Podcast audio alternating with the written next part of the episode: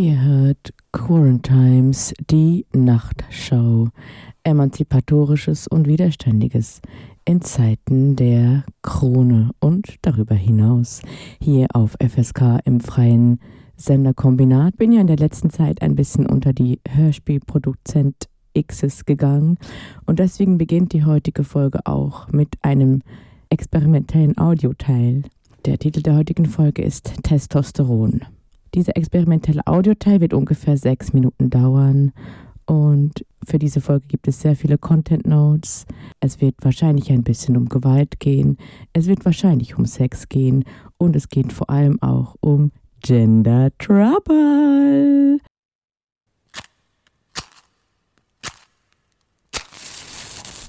It starts Does masturbation actually affect your testosterone levels? Because sexual behavior itself can increase testosterone. Men who observe pornography how to boost testosterone naturally. One, abstinence. We need to discuss the single biggest reported testosterone increase out of every study so far. You want your testosterone to be as high as possible. Train hard. Increase your testosterone. Increase your testosterone naturally. Boost your testosterone. The majority of your testosterone is produced during the REM stage of sleep. Ich liebe die Träumer, die Aufbruchsgeister. Testosterone has some very interesting effects on the brain. The, the major mental effect of testosterone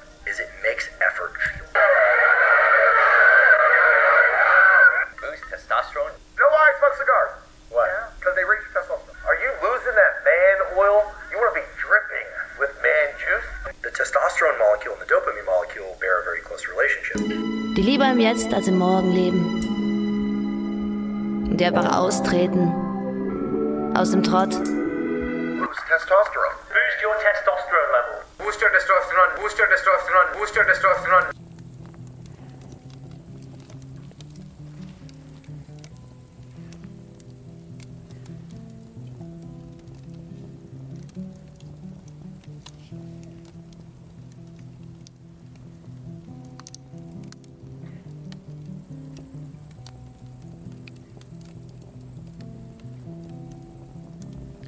Alfredo Bonanno schreibt, das Projekt der Macht besteht darin, seine Bedingungen aufzuzwingen. Es beschränkt sich nicht bloß darauf, sie uns zu veranschaulichen. Es zeigt konkret, wie jene, die die aufgezwungenen Regeln nicht akzeptieren, als Gesetzlose betrachtet und mit Sanktionen bestraft werden, die mehr oder weniger ernsthaft, aber auf jeden Fall imstande sind, Angst zu machen und die Leute zu Gehorsam zu verleiten. Die Antwort der Unterdrückten kann mehr oder weniger stark, mehr oder weniger organisiert sein, und in dieser ihrer Aufstellung nach vielfältigen und unterschiedlichen Variationen stellt sie sich den Änderungen entgegen, welche die Macht sowohl in der Unterdrückung und in der Kontrolle wie in den partiellen Freiheiten herbeiführt, die sie dennoch gezwungen ist zuzugestehen.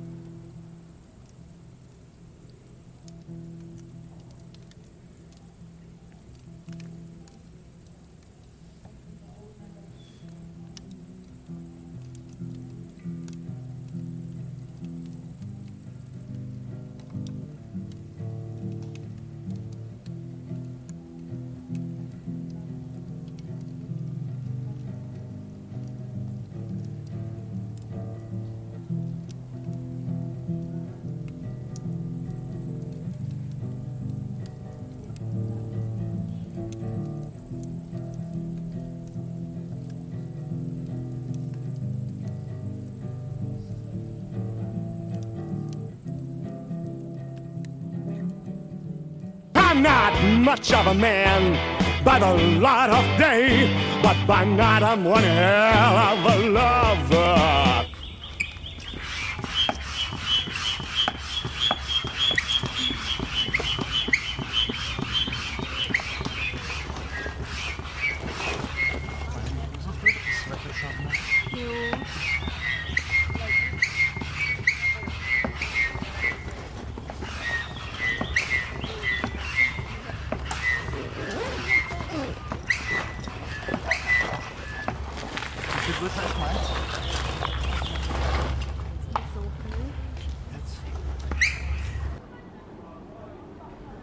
Testogel, Dosiergel, 16,2 Milligramm pro Gramm Gel, zur Anwendung bei erwachsenen Männern.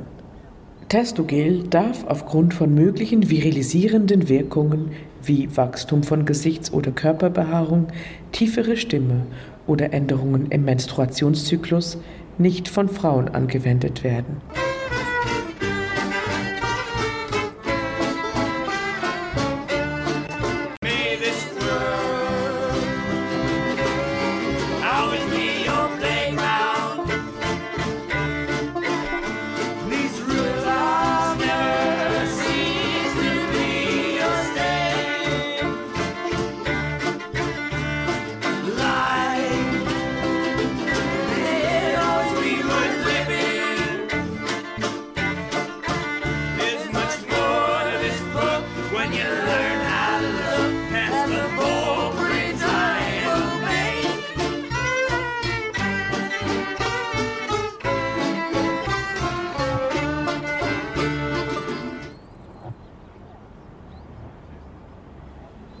Preciado schrieb, There are no directives, no agenda, and no precise program, but there are two recommendations distilled from the first days of the anal revolution.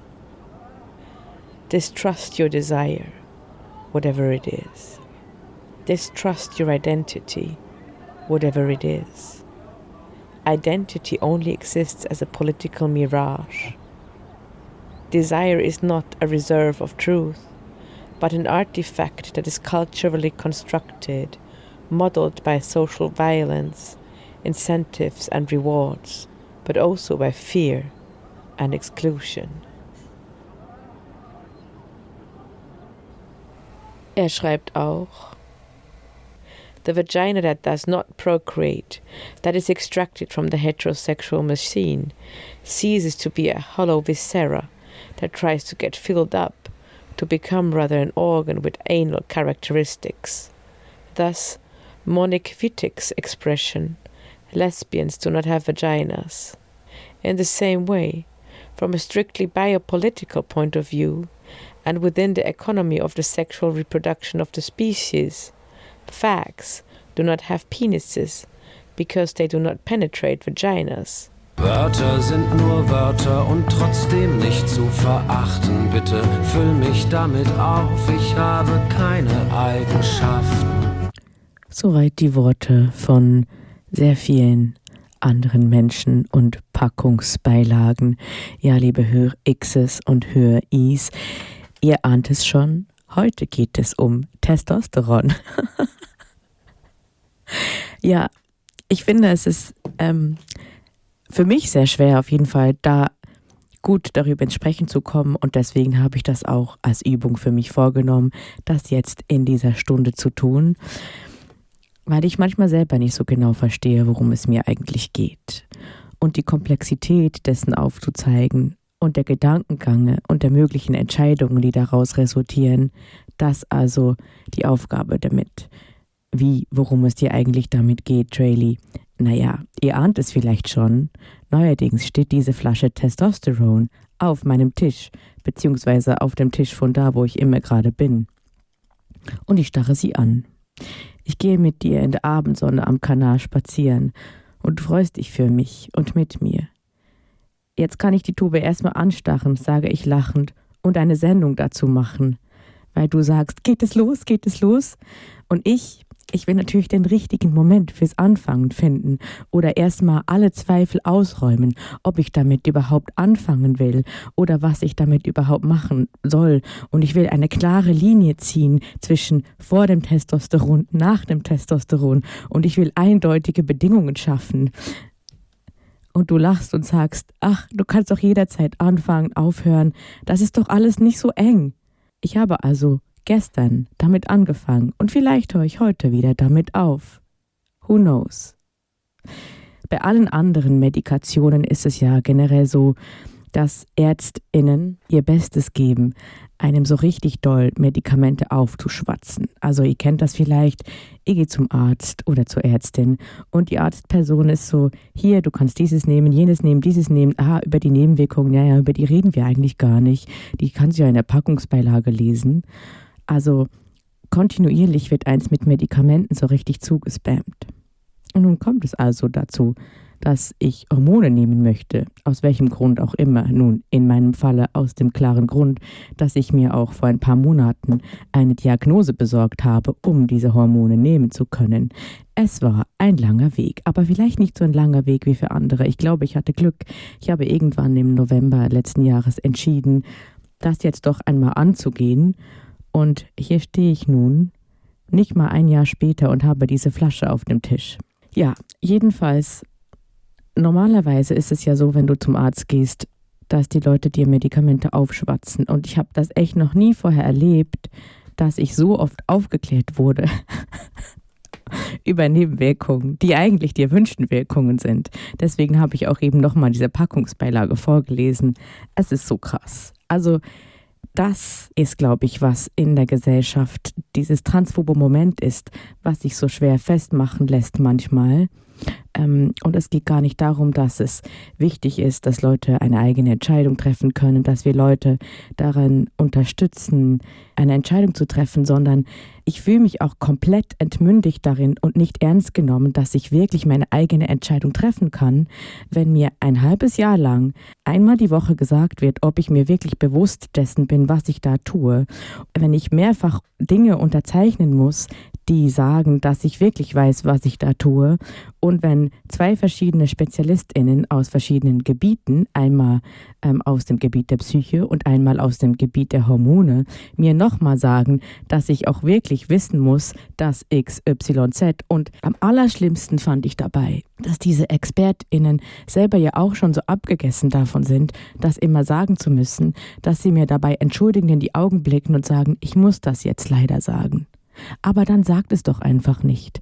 Ich glaube, ein wichtiger Schritt dahin, mit dieser transphoben Scheiße aufzuhören, wäre, nicht immer zu sagen, ich muss das jetzt leider sagen und mir dann nochmal und nochmal und nochmal sagen, dass ich vielleicht irgendwie dadurch keine Kinder mehr bekommen kann. Oh wow, well, thanks a lot, thanks for nothing. Really? Did you really think I didn't know this? Und der Diskurs um diese Hormone herum ist einfach creepy. Das erstmal zu. Wie kommt es dazu, dass Trailer jetzt Testosteron auf dem Tisch hat? Nun, es war sehr anstrengend, auch wenn ich wirklich sehr nette Leute hatte. Und trotzdem waren auch die immer bedacht, mir nochmal zu sagen, dass sie mir das jetzt sagen müssen. Und ich musste auswendig lernen, welche Nebenwirkungen es hat, die vielleicht bleiben. Also wann habt ihr zuletzt ein Medikament verschrieben bekommen, bei dem ihr auswendig lernen musstet, was für Nebenwirkungen oder bleibende Schäden dabei bei euch entstehen könnten, die vielleicht sogar ja die erwünschten Nebenwirkungen sind. Wow. So, so viel zum medizinischen Teil. Nun kommen wir zum etwas spirituelleren Teil. Wörter sind nur Wörter und trotzdem nicht zu verachten. Bitte füll mich damit auf, ich habe keine Eigenschaften. Wenn ich mir die Worte von all den Queer Theorists so durchlese und wenn ich mir mit meiner eigenen Überzeugung ins Buch fahre, dann ah, kann eins sich selbst ins Buch fahren? Naja, ich habe wahrscheinlich über die Bücher gehen und ins Gericht fahren zusammengeworfen zu einem ganz neuen Ausdruck. Dann muss ich ja ernsthaft sagen, bräuchte ich ja eigentlich keine geschlechtsangleichende Hormontherapie oder geschlechtsangleichenden Operationen. Weil wenn ich das ja ernst nehme und nur von einer Sphäre der Biopolitik ausgehe, wie zum Beispiel Paul Preciado in dem letzten Text, dann ist es ja letzten Endes egal, wie mein Körper aussieht. Es geht nur darum, wie ich ihn performe. Und eine Zeit lang habe ich das ja auch so gemacht. Also, beziehungsweise erstmal die letzten fünf Jahre, mit denen ich schon mit diesem Pronomen, männlichen Pronomen rumlaufe und mit denen ich mich durch die Welt bewege. Und es ist mir auch weiterhin wichtig, dass, glaube ich, ein großer Teil von Gender auf Performance beruht. Und trotzdem ist es ja nicht abzuleugnen, dass es was mit mir macht, wie ich aussehe und wie ich mich fühle und wie mein Körper sich anfühlt. Und irgendwie in dieser schwierigen Schwebe, wo ich das Gefühl habe, auch argumentatorisch auf viele Glatteise äh, fallen zu können, darüber will ich so ein bisschen sprechen. Also zum einen ist mir ja völlig klar, dass mein Gender ein Konstrukt ist daraus, wie die Welt mich sieht. Und ich sehe einen großen Teil meiner eigenen Widerständigkeit darin auch und meines Selbstverständnisses, mein Gender so auszuleben, wie es mir pleased. Maybe not always in public, but in general, in relationship, in relating to other people und auch in relating to myself. Und mir ist auch völlig klar, dass das Patriarchat seine ganze Macht darauf begründet, uns aufzuteilen in zwei Geschlechter, Männer und Frauen. Und dass es darum geht, diese Geschlechtsbinarität zu überwinden, indem wir eben verschiedene Geschlechter sehen, anerkennen, ausleben, fühlen, an uns herantreten lassen und so die Macht des Patriarchats durchbrechen. Und mir ist auch völlig bewusst, dass es cis-heterosexuellen Menschen schwerfällt, das zu sehen. Und dass es irgendwas mit dieser Queerness zu tun hat, wo ich auch nicht immer genau weiß, wo diese Queerness eigentlich herkommt. Aber das ist vielleicht ein anderes Thema. Vielleicht sollte ich meinen eigenen Begehren noch mehr misstrauen und auch das queere Begehren ab und zu mehr in Frage stellen. Oder ist mein queeres Begehren eine Infragestellung des angelernten heterosexuellen Begehrens? Ich bin nicht sicher. Um es ehrlich zu sagen, ich bin mir bei gar nichts besonders sicher. Ich bin mir manchmal auch nicht mal sicher, ob ich wirklich queer bin. Ich bin mir manchmal nicht mal sicher und davon kommt auch sehr viel Verunsicherung, wer ich eigentlich bin. Also was? Und ich habe ja auch schon in vorhergehenden Sendungen gesagt, ich glaube daran, dass wir uns hauptsächlich durch unsere Beziehungen konstituieren, dass eins auch in verschiedenen Beziehungen verschiedene Identitäten annimmt und dass dadurch auch eine Vielschichtigkeit, eine Gebrochenheit des Subjekts entsteht. And that's really beautiful. Not trying to be one person, not trying to be one name, not trying to be one, but knowing that you are many.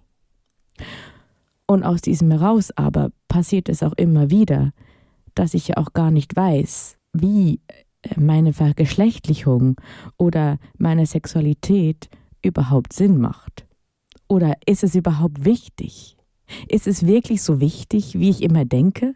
Und dann sehe ich sie trotzdem. Dann sehe ich trotzdem all diese Menschen um mich herum, von denen ich weiß, weil ich auch irgendwie das spüre, dass sie nicht besonders queer sind. Und dann denke ich, ja shit, aber ist das jetzt überheblich von mir, das zu denken, dass die Personen nicht besonders queer sind, nur weil ich sie ausschließlich in cis-heterosexuellen Zusammenhängen und Umgängen wahrnehme? Vielleicht haben sie eine queere Gebrochenheit in sich, irgendwo abgeschlossen, closeted. Don't come out of the closet. Come out of straight society. Und das ist der Punkt. Die Leute, die ich sehe und so wahrnehme, die sind in diesen Arten von Beziehungen, die sich innerhalb dieses Konstrukts des Patriarchats, explizit die Kleinfamilie zum Beispiel, und bestimmte Arten von Männlichkeit und Weiblichkeit aufhalten. Und dann lese ich diese Menschen als nicht queer. Es ist aber ein großes Thema natürlich, wie dieses queere Gatekeeping funktioniert. Und ich glaube, ein Teil, ein Teil von mir, und das muss ich ganz ehrlich sagen, hat immer das Gefühl, nicht queer genug zu sein. Und wenn ich das Gefühl habe, nicht queer genug zu sein, könnte es denn sein, dass ich diese ganze Hormontherapie nur angehe, weil ich selbst das Gefühl habe, nicht queer genug zu sein, weil ich Angst davor habe, dass ich in Wahrheit doch das bin, was eine sehr gewaltvolle Ex-Person zu mir gesagt hat, nämlich in Wahrheit eine heterosexuelle Frau mit Beziehungsangst? Aber schon im Moment, in dem ich diesen Satz ausspreche, weiß ich, es stimmt nicht. Nichts von mir identifiziert sich mit diesem Satz. Und es ist natürlich schon anstrengend, die eigene Queerness aufrechtzuerhalten, wenn das sexuelle Begehren so komplex und vielschichtig ist und nicht so eindeutig homosexuell. Weil auch ein großer Teil von Queerness mit Homosexualität zu tun hat und Homosexualität wichtig ist. Und gleichzeitig geht es aber auch darin, die Binarität von Heterosexualität und Homosexualität aufzubrechen. Weil eben, it's not just about fucking, is it? It's also about how we relate in general. Äh, Das war ein sehr komplizierter und langer Gedankengang. and, you know, on the other hand, I think I am very, very gay. Aber how can I be gay if I'm not a man? Well, I don't think it is like there's some gay essentialism. Und ich frage mich auch, wie wichtig das überhaupt noch ist. Für mich oder für mein Umfeld. Aber es ist natürlich etwas ganz anderes, in einem queeren Umfeld sich zu bewegen und sich in einem generellen Umfeld zu bewegen, in einem Umfeld, das mich immer auf eine bestimmte Art und Weise liest. Also wenn ich durch Hamburg gehe zum Beispiel, dann ist mir nicht klar, wie die Leute mich lesen, aber es ist auch klar, dass nur bestimmte Queers mich auf eine bestimmte Art und Weise zu lesen vermögen.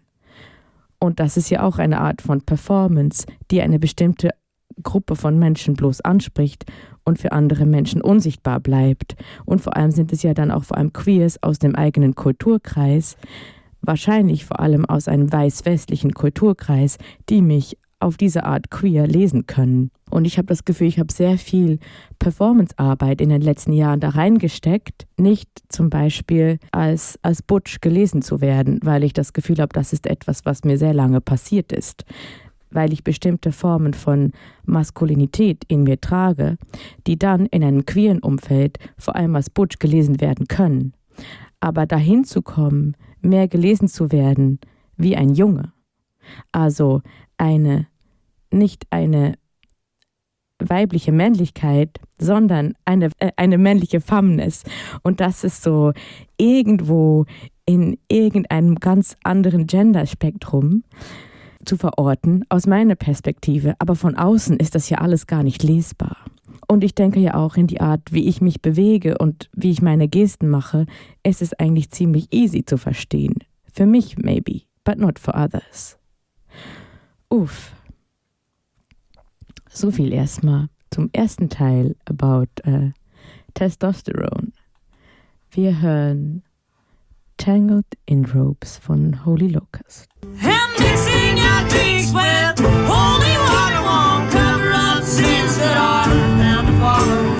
Ihr hört Quarantimes, die Nachtschau, emanzipatorisches und widerständiges in Zeiten der Krone. Ich bin Trailer Sparks. Das hier ist das freie Senderkombinat und es ist Anfang September. Ja, ich habe schon im ersten Teil der Sendung äh, über das Thema Testosteron angefangen zu sprechen und bin vor allem ähm, auf die Beziehungsweisen eingegangen und wollte jetzt ein bisschen mehr über das Thema von Performance nochmal zu sprechen kommen. Und zwar ist es ja nun so, dass ich aktuell problemlos als Frau durchgehen kann. Und das gereicht mir erstmal zum Vorteil, glaube ich, weil ich sehr einfach einzuordnen bin in ein binäres Geschlecht und dadurch auch eine gewisse Sicherheit haben kann und dadurch auch ein bisschen Stealth sein kann. Natürlich bedeutet es für mich einen Aufwand, mich so zu dragen, aber ich besitze auch ein bodenlanges blaues Sommerkleid, was ich anziehe, wenn ich wirklich ganz unauffällig sein will und ganz normal wirken. Also, ob es wirklich funktioniert, sei erstmal dahingestellt, aber für mein eigenes inneres Gefühl funktioniert es, auch wenn ich damit ein bisschen aussehe wie ein Typ, der auf Junggesellenabschied geht und zum ersten Mal ein Kleid trägt. Ich glaube, von nicht queerer Perspektive ist es nicht so sicht ersichtlich. naja, irgendwie geht es da ja auch um ein gewisses Maß an Sicherheit, was ich dadurch noch habe oder behalten kann, dass ich nicht offen und kontinuierlich als nicht-binäre, queere Transperson gelesen werde.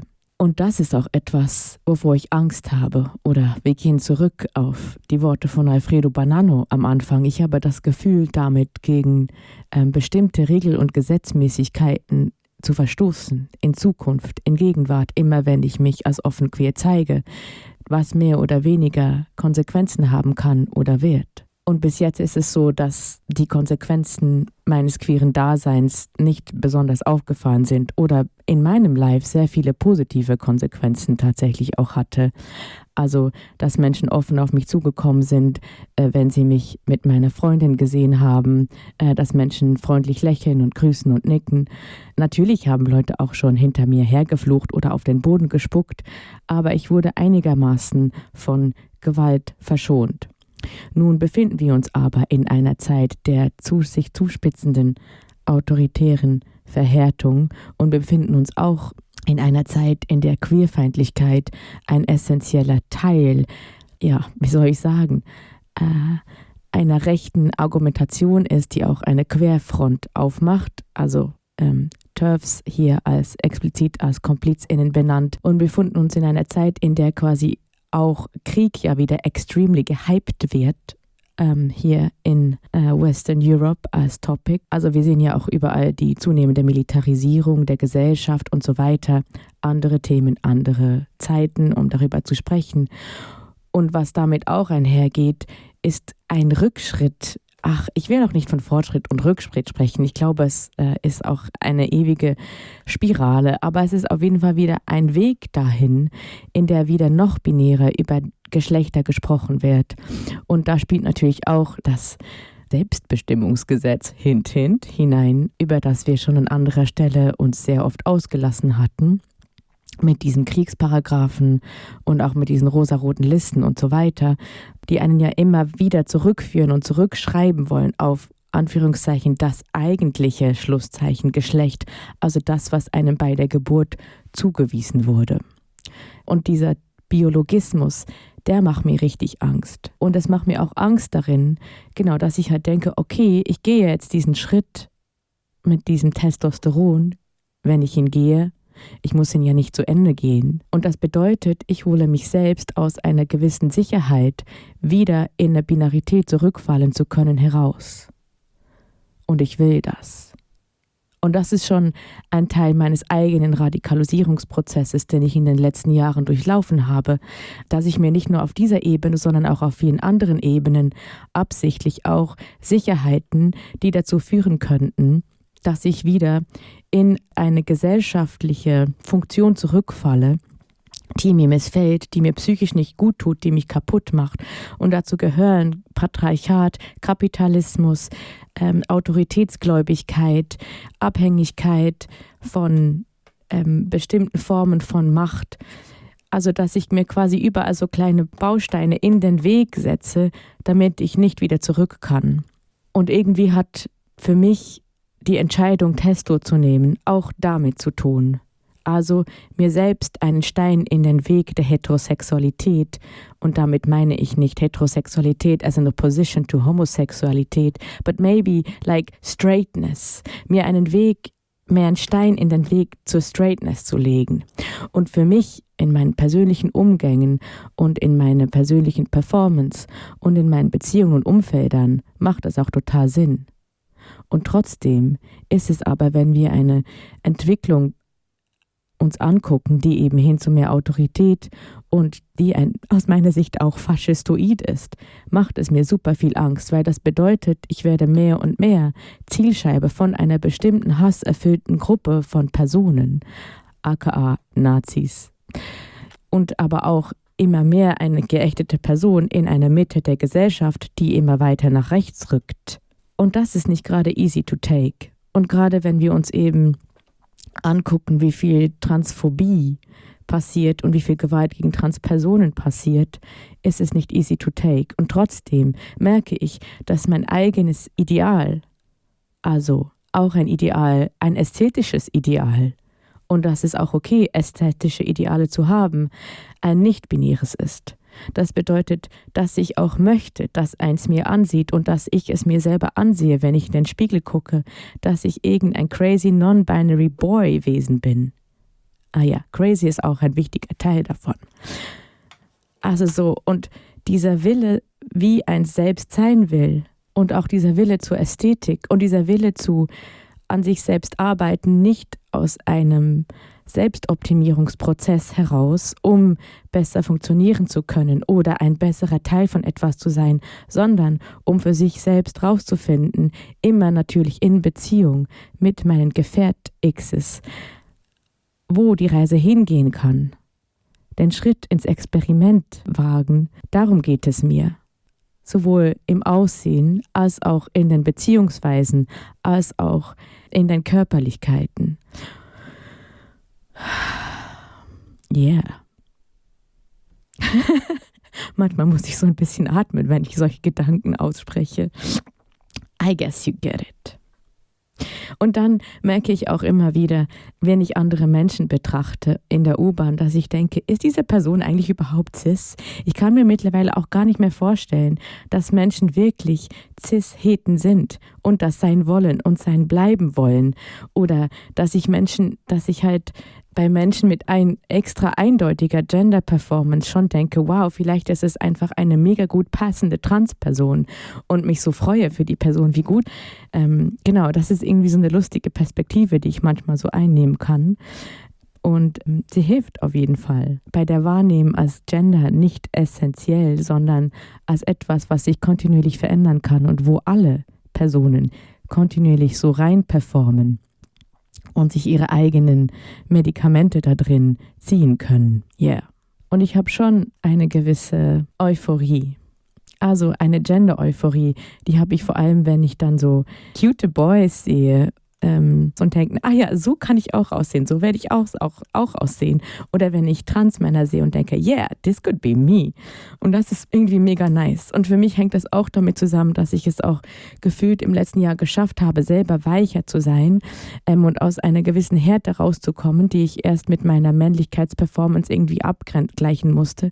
Und ich freue mich so darauf, auch wieder mehr pinke Sachen zu tragen, weil irgendwie dieses Pink für mich so lange so ein Weiblichkeitsmarker war und lila und ähm, lächeln und friendly sein und leicht sein und ich so langsam performativ dahin komme, all diese Dinge tun zu können, ohne dabei mich selbst zu frauisieren und ohne mich dabei frauisiert zu fühlen. Also auch so, wie sich die Performance geändert hat und ich glaube so, dass mir selber auf jeden Fall die eigene körperliche Appearance, die sich nochmal ändert, darin auch nochmal hilft, mehr zu dieser ja, campy oder femme-Seite von mir zu stehen. Äh, hey, Kakata, das ist ein Gruß an dich, was ich die Worte femme und butch schon wieder falsch verwende. Upsi, I'm doing my best in learning from you, my dear. Ähm, und der letzte Teil von der Auseinandersetzung mit Testosteron, den machen wir nach dem Lied Fear Not von den Railyard Ghosts. Let go Let go all of your fears. Fears. And I have many fears when it comes to testosterone. Und die meisten davon haben mich auch lange davon abgehalten, diesen Schritt zu gehen. Ich habe mich dafür entschieden, diesen Schritt gehen zu wollen, aus dem Willen und der Lust am Experiment, um zu gucken, wohin es mich tragen kann und wohin es mich bringen kann. Und ich weiß, dass sehr viele andere Leute den Schritt aus anderen Gründen machen. Ich habe natürlich auch ein bisschen Gender Dysphoria, aber die äußert sich bei mir nicht so doll in einer Ablehnung meiner eigenen Körperlichkeit oder in einer Problematik damit, wenn ich in den Spiegel gucke, sondern vielmehr in einer Spiegelung darin, wenn andere Menschen mich als weiblich einlesen. Meine größten Fears waren ganz lange die Veränderung meiner Stimme. Das ist ja etwas, was mir als Radioshow-Host schon mein wichtigstes Werkzeug ist. Ich habe lange darüber nachgedacht, wie es wird, wenn meine Stimme tiefer wird. Ich habe Angst davor, dass meine Stimme zu metallisch klingt, wie sie das manchmal tut bei Transpersonen. Und ich bin zum Schluss gekommen, dass meine Stimme wahrscheinlich einfach nur tiefer werden wird. Ich habe Angst davor, die Beherrschung über meine Stimme zu verlieren. Und ich habe festgestellt, dass ich vielleicht einfach viele Jahre genug Arbeit an meiner Stimme gemacht habe, damit ich sie nicht verlieren werde. Und ich habe auch festgestellt, dass ich in 90 Prozent meiner Radiosendungen eigentlich immer einen Filter drüber lege, damit meine Stimme tiefer klingt. Und vielleicht will ich auch, dass meine Stimme tiefer klingt, als sie gerade ist. Diese Sendung hier habe ich ohne diesen Filter aufgenommen. Ich habe Angst davor, eine Glatze zu kriegen. Ich habe Angst davor, zu viele Körperbehaarungen zu kriegen. Ich habe Angst davor, als Cis-Mann gelesen zu werden. Ich habe Angst davor, dass alle dann denken, ich bin nur so, zum Beispiel so laut und extrovertiert, wie ich es ja jetzt schon bin, weil ich ein Mann bin. Ich habe Angst davor, dass dem Testosteron an allem die Schuld gegeben wird, weil generell Testosteron an allem schuld ist. Also Zumindest wenn es nach der Aussage gewisser Feministinnen geht, ist Testosteron, Testosteron wirklich einfach an allem schuld. Testosteron ist das Problem und nicht die gesellschaftliche Zurichtung von Personen, die bei der Geburt als Mann definiert werden. Ja, und natürlich ist es auch mega creepy. Ich habe ja anfangs diese ganzen Testosteron-Booster-Sachen gehört, wie Testosteron auch als Heilmittel für mehr Männlichkeit angesehen wird, ähm, gerade in einer maskulinistischen Tendenz, äh, gerade in einer Tendenz, mh, eine gewisse Form von Männlichkeit nach vorne zu halten. Eine Männlichkeit, von der ich nicht weiß, was sie überhaupt mit meinem Verständnis von Männlichkeit, der Männlichkeit, die ich haben will, zu tun wird. Ich habe Angst davor, aus Flinter-Kontexten ausgeschlossen zu werden, sobald ich nicht mehr so eindeutig als assigned female at birth zu lesen bin. Ich habe Angst davor, dass mich im Supermarkt die Leute nicht mehr anlächeln oder dass mein natürlicher Charme bei alten Personen nicht mehr funktioniert, weil sie mich nicht mehr als diese nette junge Frau lesen. Aber vielleicht haben sie das auch gar nie getan, sondern einfach mich gesehen als diese charmante Person, die ich nun mal sein kann.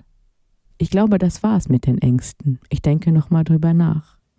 Dass ich ausgerechnet Testosteron nehmen will, dieses Hormon, was an allem schuld ist, hat, glaube ich, auch nochmal mehr Auswirkungen auf meine Haltung gegenüber verschiedenen TERFs.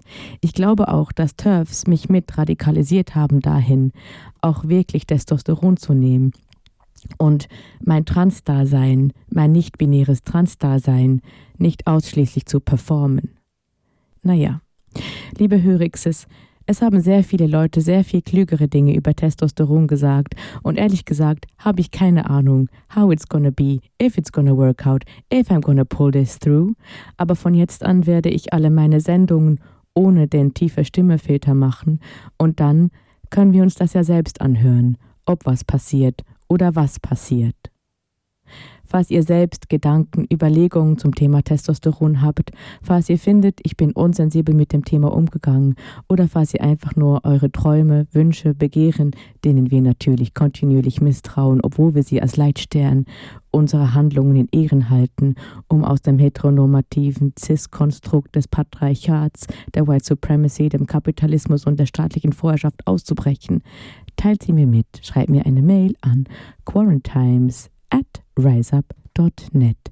Ich freue mich, dass ihr da seid. Ich freue mich, dass ihr zuhört. Ich freue mich, wenn ihr mich kritisiert oder mir einfach nur freundliche Worte schickt. Hear you soon, I guess, or at least you will hear from me soon again. Euer Trailer. Zum Abschluss etwas ganz anderes. Wir befinden uns ja immer wieder in verschiedenen Schützengrimms. Und ich habe letzte Woche äh, diesen sehr langen Beitrag gelesen, der auf verschiedenen autonomen anarchistischen, selbstorganisierten Internetplattformen erschienen ist zum Thema im Schützengraben mit Solidarity Collectives. Und es beschäftigt mich sehr. Das Thema Krieg beschäftigt mich sehr. Ich habe dazu ja auch schon mehrere Folgen gemacht. Und ich wollte einfach noch mal kurz meine generelle Haltung kundtun, um es noch mal klar zu machen.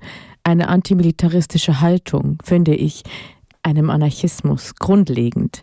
Die Frage ist, was bedeutet Antimilitarismus angesichts der Komplexität der Verhältnisse? Und das bedeutet es seit über 100 Jahren. Und es gibt Positionen dazu seit über 100 Jahren. Und die Gespräche wiederholen sich. I'd